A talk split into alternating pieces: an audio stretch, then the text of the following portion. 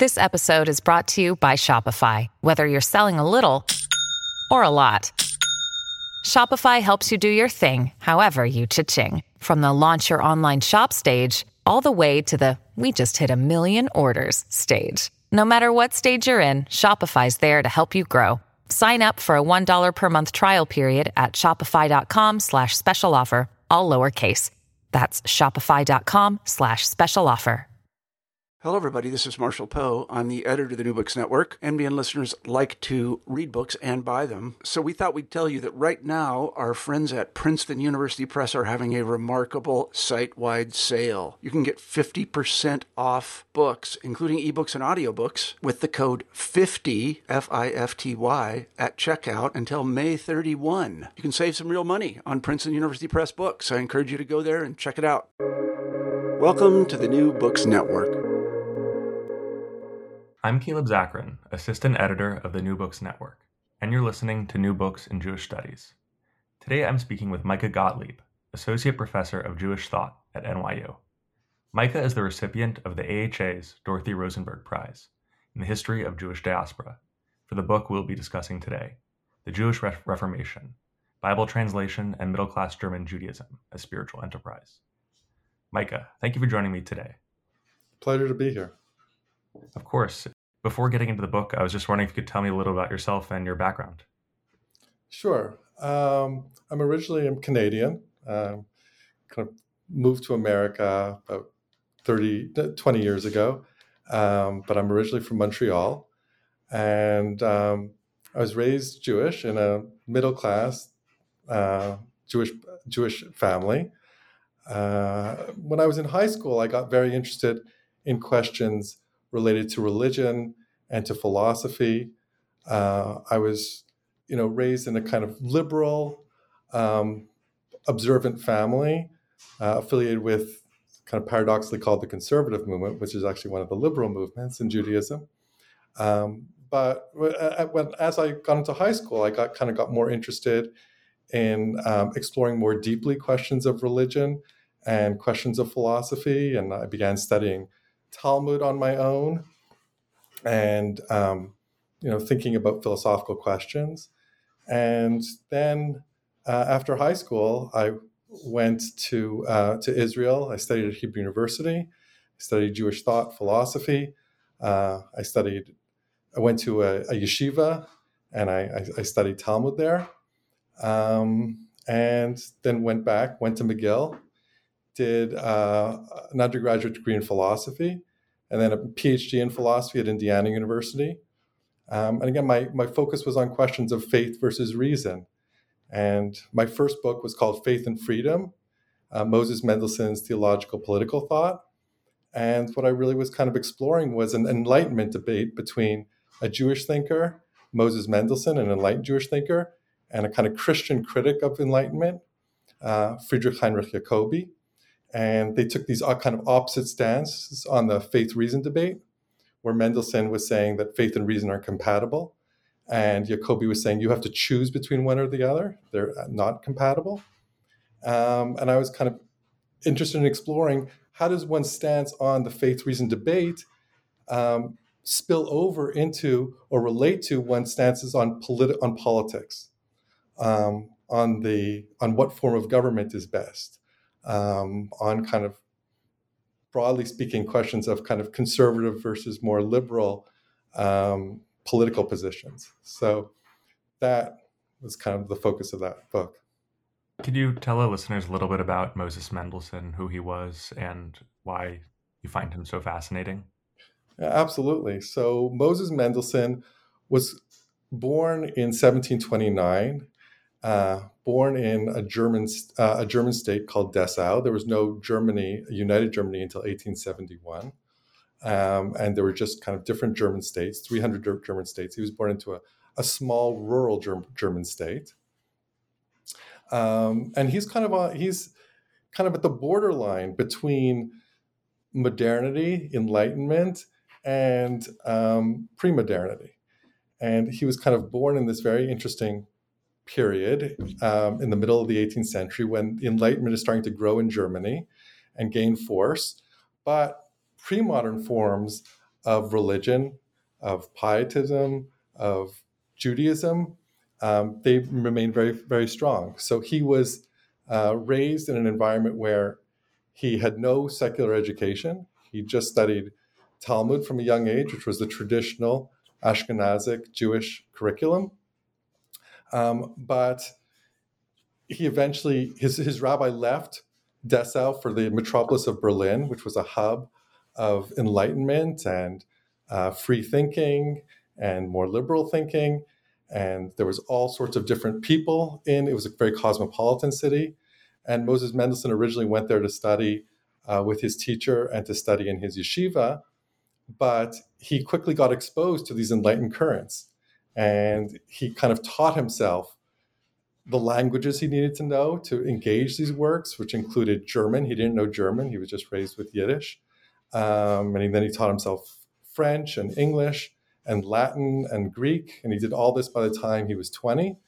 And he met, famously met a Christian uh, thinker, young Christian thinker who was his age, named Lessing, Gotthold Ephraim Lessing. And they formed this friendship, reportedly over a game of chess. They were introduced by a common acquaintance.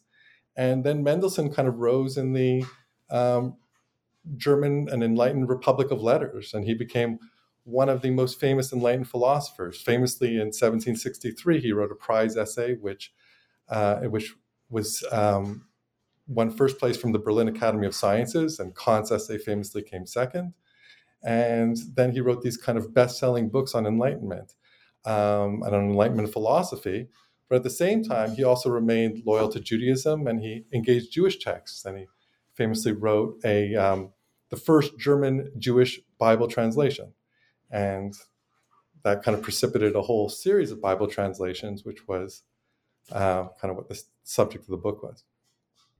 So the book is titled uh, "The Jewish Reformation," uh, and you know I'm sure people uh, listening to this are probably you know listening on the New Books and Jewish Studies channel probably very familiar with Jewish Reformation. But for those who aren't familiar, can you tell us a little bit about what the Jewish Reformation is? Sure. I don't know how familiar people are with the term Jewish Reformation, it's not a very common term. Much more commonly, people will sometimes speak of Reform Judaism, which is one sect of Judaism which arose in the 19th century.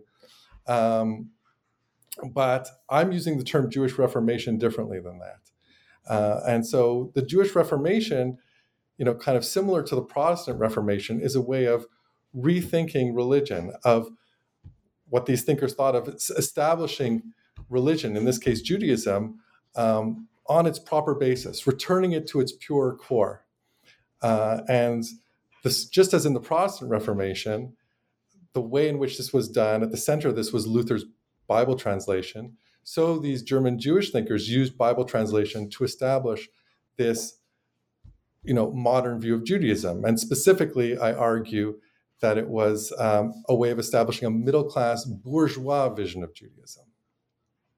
And so when people study the, the 19th century, they often speak about differences between and arguments and polemics between Reform Judaism, conservative, which in Germany was called positive historical Judaism, orthodoxy, neo orthodoxy, and they kind of see them as antagonists.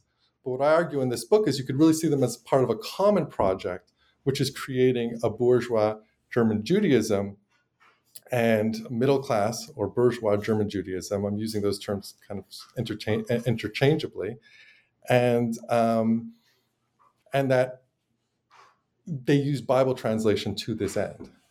In your book, you you focus on three important translations. You you, you discuss other translations and, and other notions too, but in particular, you focus on Mendelssohn's 70, 1783 translation, uh, later Leopold Zunz's 1838 uh, translation and Samson Raphael Hirsch's 1878 translation. So, uh, without you know uh, spending too much time on on each one, obviously that's uh, a lot to, to ask. I was just wondering if you could give our listeners a little bit of an introduction into you know what the different uh, approaches to translation that they took and why it is that you focus on on these three. Right. Okay. Sure. So each of the the reason why I focused on these three is because each of these figures was an intellectual and even and also communal leader of one of the modern versions of Judaism. So Moses Mendelssohn was the most important figure in the Haskalah, or the Jewish Enlightenment. Leopold Zunz was a very early reform um, thinker, preacher, um, and he, but he eventually uh, became the founder of the historical approach to Judaism, which, which, is really essentially the academic study of Judaism, which is called Wissenschaft des Judentum. So Jewish studies, you know, which is I teach in the Department of Jewish Studies, we owe our origin to Leopold to Leopold Zunz. He founded this field, um, and Samson Raphael Hirsch was the founder of Neo Orthodoxy, which you know have, bears an important affinity to kind of modern Orthodox versions of Judaism, but also was in in certain respects a um, an important figure for elements of ultra Orthodoxy. So he's a kind of very interesting figure that way. Um, and what I argue is each of them tried to ground their vision of bourgeois German Judaism through their Bible translation. So one thing that Moses Mendelssohn did was, you know, he tried to show uh, how the Bible is a great literary work. Right? Mendelssohn was a philosopher. He was someone who was a metaphysician but what people know less about him was that he was also one of the import, most important thinkers in aesthetics. He was also a literary critic. And he wanted to show the harmony between Judaism and you know kind of the best of Western civilization, Western knowledge, Western culture. And part of the way he did that was by showing that actually the Bible was this great literary text. And he tried to show how um, it you could find all these um, very important literary techniques being used by the Bible. And he tried to show that in, in his translation. The translation, he also tried to kind of embed, show how the Bible um, fit together with enlightened ethics, uh, with a kind of universalism. And he all did, did, did, this through the translation in a very kind of interesting way. And so Leopold Zunz, um, he, what he did in his Bible translation is he tried to also bring a historical perspective to it and show how um, and kind of use history to ground the Bible. Not biblical criticism, not trying to use history to kind of undermine the Bible's claims, but actually to use history to illuminate the Bible and to kind of ground it for, um, for, for, for modern Jews. His Bible wasn't an academic Bible, it was a communal Bible. It was for use, you know, and as was Mendelssohn's and as was Hirsch's. And Hirsch's Bible, again, it was um, trying to elaborate a bourgeois middle class version of orthodoxy, which is grounded on this kind of submission to God's will. But he identified God's will with a kind of ethical imperative that was universal. Um, and he kind of also uses his Bible translation to combat historical approaches that he saw as undermining the authority of the Bible and the authority of Judaism. And the difference between those three translations was that Mendelssohn and Zunz were both trying to create Bibles that would create a new consensus among Jews, that would be create a, one vision of bourgeois German Judaism. And by the time you get to Hirsch, he realizes there cannot be a single vision of bourgeois Ju- German Judaism or modern Ju- or modern or middle class Judaism, and his Bible is specifically aimed to ground a um, Orthodox vision of um, middle class German Judaism, and he doesn't expect it's going to be accepted by Reform or um, conservative or other liberal Jews. So this kind of, I argue, this kind of represents a kind of fragmenting of German Judaism. That until this point, German Jews were trying to create a unified vision of German of, of, of modern Judaism, and when it comes, by the time you come to Samson Raphael Hirsch, they realize no, there's going to be multiple versions of it. What do you see as the the overall importance of German Jewish Bible translation for the modernization of Judaism in this time? Right. So, you know, many scholars have kind of treated Bible translation as a kind of interesting literary phenomenon, um, you know, or they've treated it as, you know, from the perspective of, of biblical studies to understand the kind of the history of the development of biblical studies. But I think that what you see in the Bible translation is an attempt to anchor visions of Judaism and what I call spiritual visions of Judaism. So you have these thinkers, these bourgeois thinkers, these middle class thinkers who are who are developing um, this these kind of novel conceptions of Judaism, which they see as the really the true ancient conceptions of Judaism. Um, but you know, you can write a kind of philosophical treatise or you can write an, a theological essay. But what these thinkers realize is that if you really want to disseminate religious ideas, religious ideologies, you should, you should do it through the Bible, because the Bible is an essential part of Jewish education. It's a, it's also an essential part of Jewish uh, liturgical life. The Bible is read every week in the synagogue, and they these these these writers were creating these Bible translations to be used in the synagogue, in the schools.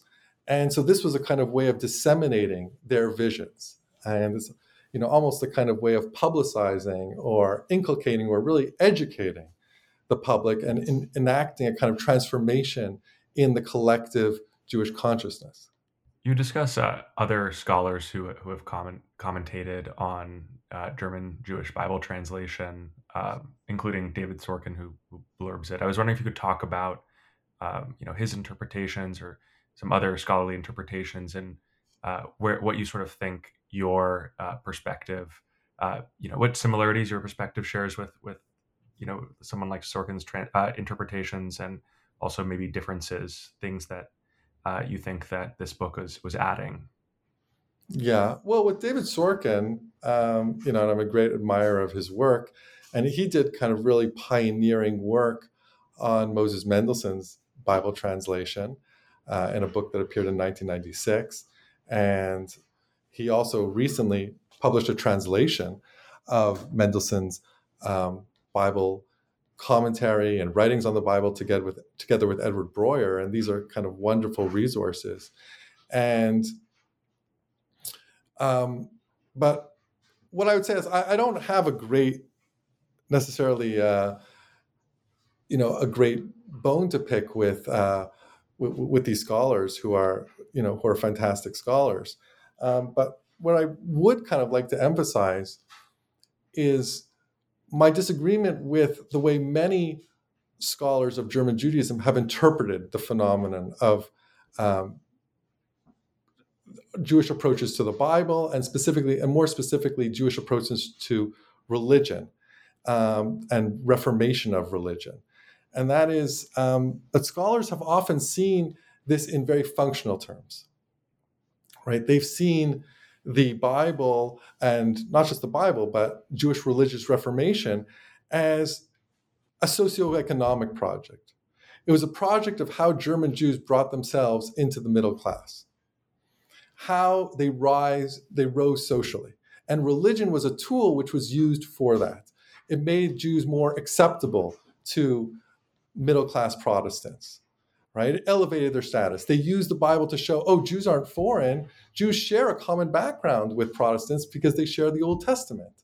And this was a way of kind of gaining um, acceptance within, um, you know, you know, in, in society. And uh, you know, a scholar such as Simone Lässig, who's a wonderful scholar, you know, said, look, we see at the end of the 19th century, Jews have risen incredibly economically from a point in the early 19th century where the majority of them were very poor and, you know, had very, very few rights to the end of the 19th century where they have not full equal rights, but many, many more rights, where they've risen economically, socially, in many more professions. And she says, the reformation of religion was critical to that.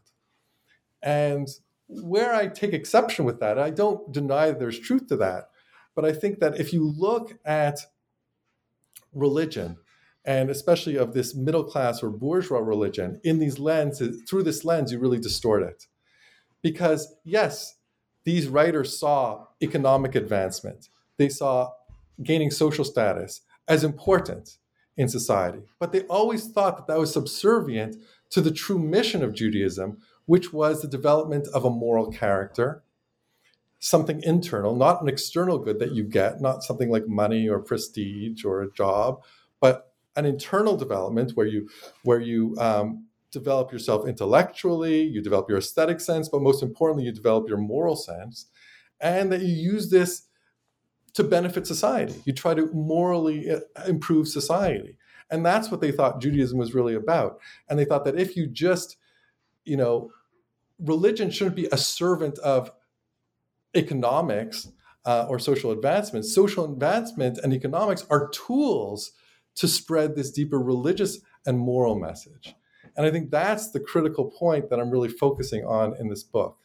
And I think that a lot of German Judaism um, and this bourgeois German Judaism has been criticized because it seemed to be religiously shallow or it seemed to be, um, you know, just, you know, only concerned with, you know, material well-being, material advancement, and that's kind of been criticized or that's been praised as, as in the case of certain historians. But I think that's a complete misreading of this phenomenon. And that's why the subtitle of the book is Middle Class German Judaism as Spiritual Enterprise. And I think that element of it and taking that seriously is something that many historians um, have kind of missed. Why do you think it is that that historians have missed this, or because uh, it seems to me like what you're suggesting is that they have completely misinterpreted uh, what this sort of whole, whole project of, of German Jewish uh, reform was about. If if it's about spiritual enterprise as opposed to material uh, yeah. betterment, uh, do you think that there's a reason that that they've come to this interpretation that you see as as wrong?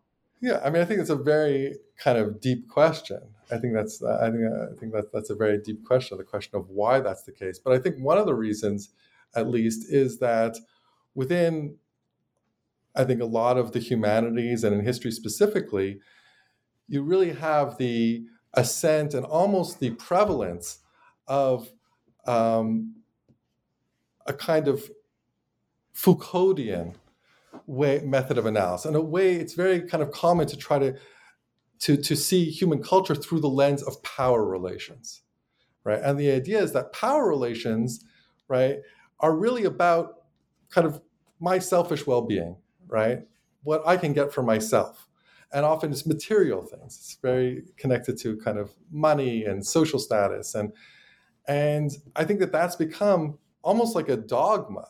And so anything else, if, if someone's talking about religion or they're talking about some kind of spiritual matter, well, that must be, you know, a mask for their true interest because we know what people are really motivated by. What people really want is power and domination and status. Um, and I think when you actually look at this phenomenon, at these texts, um, I think it looks very differently. I mean, I think also with some German scholars, there's a way in which, um, you know, they're kind of looking at it, at, you know, at, at these texts really as observers who are, you know, don't have a kind of connection with this a lived expression of this um, middle class, of this bourgeois Judaism. And I think that when you kind of look at it that way, you know, from uh, from from if you look at it in isolation from the lived expression of this um, of this kind of tradition, then again, it's you know very natural to interpret it in terms of categories that are familiar, and especially in history, this is you know kind of going to be power relations you talked about this a little bit before, but just the relationship between German Jews and their uh, Protestant neighbors. Uh, so, you know, do you see? Uh, could, could, you just talk a little bit about the, the relationship between Jews and the broader Protestant culture? Um, and yeah, I'll, I'll leave it at that. Yeah, I mean that's a very very fraught question, right? Because I mean, Jews, on the one hand, you know, Jews suffered a lot of, you know, discrimination in the in the in the Protestant culture. There's many, um, you know, you cover, you know, by the end of the 19th century, we start, you know, talking about anti-Semitism, but you have this tremendous anti-Judaism, which German Jews face. Um, Moses Mendelssohn, you know, famously said, you know, in the Enlightenment, this kind of anti-Judaism didn't disappear at all it just got put in secular terms, right? Previously, the Jews were the ones who poisoned the wells, or they cri- criticized Jesus, or I mean, they killed Jesus, and they, you know, just um, you know, were like old, old, yeah, old, old tropes, old theological Christian tropes. She says, but now, or they were just so stupid because they couldn't recognize the truth of Jesus's. Um, you know, of the prophecies of Jesus in the Old Testament, and they were just willfully ignorant of it. Um, and then he says, but in, in, in enlightened times, we can't, that was no longer acceptable to talk in those terms. So instead, Jews were seen as backward. They were seen as dishonest. They were seen as very hateful about Christians. And so they were ineligible to be part of a kind of enlightened society, even though really enlightened society should have been extended equally to everyone in theory. But Jews, because Jews were so asocial, were so, um, you know, were so hateful and backward and ignorant, then they couldn't kind of participate in this. So that's kind of one side of Protestantism. On the other side, there's a real, um, many I think German Jews have a real um, admiration for the development of, of the sciences and the arts and culture in um, in Protestant society. Um, so when they kind of they come at this and they kind of see these kind of two sides of Protestantism, and kind of but I what I also find very interesting is that you know they're not completely dismissive of the critiques of Judaism. They're not of course they defend jews. Moses mendelssohn famously you know wrote a very famous treatise um, you know arguing for for jewish civil rights or he had it translated and he also um, kind of commented on it. And Zunz was a democrat was a radical democrat and he was arguing for jewish civil rights and hirsch was also uh, he was involved with the 1848 revolution supporting them and so all these thinkers were passionate advocates for Jews. But at the same time, they didn't completely dismiss criticisms of Jews and Judaism that they saw as legitimate. They weren't out to defend Jews and Judaism at all costs. So, for instance, they think that they, they thought that there was a kind of lack of attention and, and even dismissal of secular education, non Jewish knowledge. Um, and they saw this as, and they saw that there were Jews who were you know, harboring hateful attitude towards Christians. They said that, that there was some truth to that. So part of this project of Jewish Reformation isn't just isn't just kind of propagandizing for Judaism, but it's also affecting a change in Judaism that they saw as necessary, not to appease their Christian neighbors, but because they or their Protestant neighbors, but because they saw this as the true fulfillment of Judaism. They thought if you harbor a view that you see Jews as superior or you don't care about Christians. How could you be a true Jew? Jew the, the, the true spiritual element of Judaism is involves treating everyone with love and compassion. If you don't understand how secular knowledge can enhance one's um, devotion to, to the Torah, to ethics, um, then you've lost something really critical, something really important. So, again, I think it's wrong to see this as some writers have seen this as a kind. This was well, this this Reformation of Judaism was just trying to appease the Christians or something like that, or it was just to get more civil rights for themselves. No, it was because they saw this as a real spiritual necessity for um, for Judaism to fulfill its its true purpose, which is the advancement of of human flourishing, happiness, and freedom. So, yeah, fo- following up on that, um, you, you, touched on on how they they conceived of a, of a proper Jewish education. Obviously, you know, uh, all Jews would probably agree that you know Torah study is central to a Jewish education. Um, but is, is, there a way that these these translators conceived of a Jewish education that extended beyond the Torah, um, and uh, you know, maybe a different way of also thinking about how Torah study can can occur? Yeah, absolutely. I mean, that's and that's a kind of critical theme, and it begins in the 18th century with Moses Mendelssohn's um, contemporary and associate Naftali Herz Wessely, who published this very kind of controversial treatise in Hebrew called Divrei Shalom Ve'emet, Words of um, Peace and Truth, in which he argues for a complete overhauling of Jewish education. Um, and part of what he's arguing is that really at the center of Jewish education had been first of all, Jewish education had centered really only on male Jewish education, formal, um, and formal Jewish education. And really, what it centered on was the study of the Talmud, uh, and study of the Talmud not just as a you know kind of literary text or even a religious text, but it's really to this kind of what he saw as this almost like scholastic study of it. And what Wessely was arguing is that no, that's not a proper approach to education. That actually deviates from what actually the rabbis in the Talmud argued. And they argued no, the basis of Jewish education should be the Bible.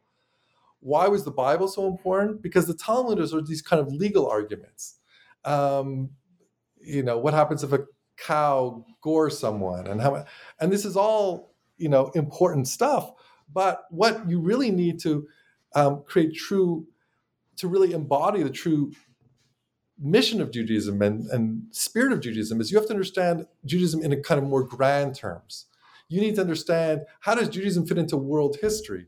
How does Judaism, you know, how did this, you know, people develop? What's the nature of these laws? And he thinks that by reading the Bible, which is a kind of narrative historical account, that gives one a much greater sense and appreciation for why one must why doing these things is important. So the Bible was supposed to be the center. Some people have said, well, these Maskilic writers or these Reformation writers thought that the Talmud wasn't important. That's not true at all. They thought the Talmud was very important. They thought that, but the Talmud was a kind of way of illuminating elements of the Bible. It wasn't supposed to be the center of the education. They thought, and that's not what the rabbis in the Talmud thought. That's not what the medieval Sephardic tradition, which they looked to, um, had taught. Um, and but alongside that, we all, they also advocated the importance of secular education right? So Wessely famously came up with this idea that there's two Torahs. He said there's a Torah of man, which kind of teaches one how to, you know, um, it teaches secular knowledge. It teaches knowledge which is kind of universal knowledge. Um, it includes ethical knowledge. Um, and then there's the Torah of God, which is the laws of the Torah and the vision that's found in the Torah. And he says these two things have to be kind of complementary because the purpose of the Torah isn't to create a nation of people who are just kind of standing apart from society in isolated devotion to their God. It's to, to actualize human nature on its um, most profound level. So, for Wessely and for many of these thinkers, the true actualization of human nature is involves the development of an ethical character, right? And that's a universal goal. And the Torah is simply an, it's another means of helping people do that, right? So you need to these two kind of sets of knowledge, this kind of secular knowledge, or what he calls the uh, human knowledge and divine knowledge, these things are kind of completely complementary, and that must be reflected in the education. Um, and then the one thing I would say, one well, the one last thing I would say is that, you know, Moses Mendelssohn and Wessely didn't say that much about, you know, female Jewish education, but that becomes very, very critical. Um, and increasingly, you see through the 19th century this really attempt to um, to develop female Jewish education and to put female and male Jewish education on an equal plane. They don't really accomplish that um, in practice, but that you see that more and more. That's the goal. Um, so the idea is that everyone has to be has to be educated without uh, asking you to venture too much into you know the, the fraught uh, world of today uh-huh. um, so you know feel free to answer this however you'd like uh, you know I, I, think that there's a lot of interesting uh, things to think about as you know I, I'm, I'm jewish and to think about you know cont- the, the issues of contemporary judaism and how um, you know the current state of of the jewish religion is so it seems very fractured so many different yeah. uh, ways that people practice Judaism, um, to, you know, in, in different places. Uh, and I was wondering if just over the course of doing your research and learning about this, if it helped you think about current Jewish issues today differently. Yeah, I mean that's a you know I think that's you know that's I mean yeah that's an interesting question. I mean I think what you in in the 18th century and even the 19th century, you you have a um, you know you have a battle. These Reformation writers, Jewish Reformation writers, are opposing what they see as visions of Judaism that are articulations of Judaism that are more kind of narrow or exclusivistic. Um, on the one hand, on the other hand, they're challenging um, people who are sort of saying, well, Judaism has nothing to say, right? Judaism has nothing to say to me, right? Judaism is just a relic. It is, is, is kind of completely irrelevant. Um, and they're challenging kind of both sides of that. And I think today we're kind of in a not such a very different world in the sense that, you know, this kind of liberal religion um, and you see this not just in Judaism, but in kind of mainline Protestantism, and is is really kind of under assault and is really kind of declining in a you know in, many ways. The, the, the, number of mainline Protestant churches and you know um, conservative Judaism and Reform Judaism, these are all kind of facing challenges. And I think it's again from both sides. From there's the the right side, which is saying no, Judaism should be more exclusivist.